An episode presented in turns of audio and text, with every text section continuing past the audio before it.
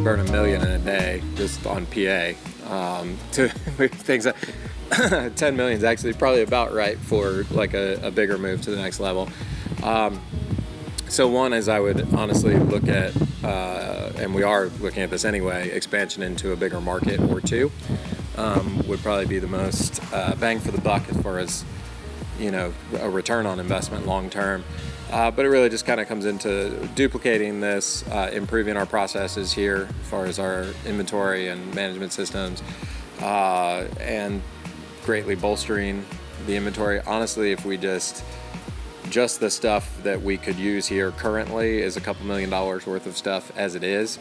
So as you can see, 10 million, while it sounds like a lot, you can burn through it pretty quickly. Um, so yeah, I would, I would greatly expand kind of I don't know that we would do a whole lot of new things as much as we would expand the size and quantity of the things that we already do. So we would buy a lot of LED wall, additional acoustics PA, you know, those type of things, nice lights.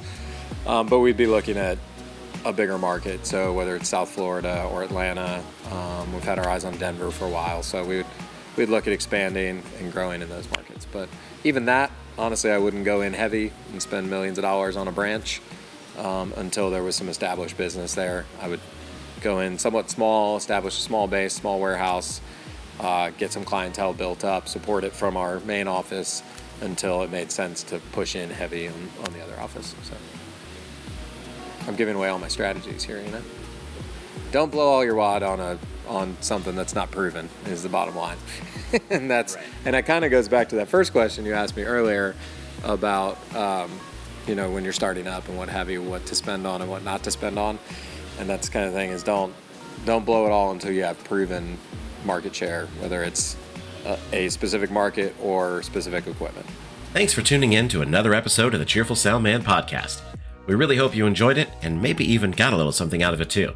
If you did, we'd love if you could subscribe and leave a review on Apple or Spotify podcasts. That would really make our day. Also, follow us over on Instagram at The Cheerful Soundman.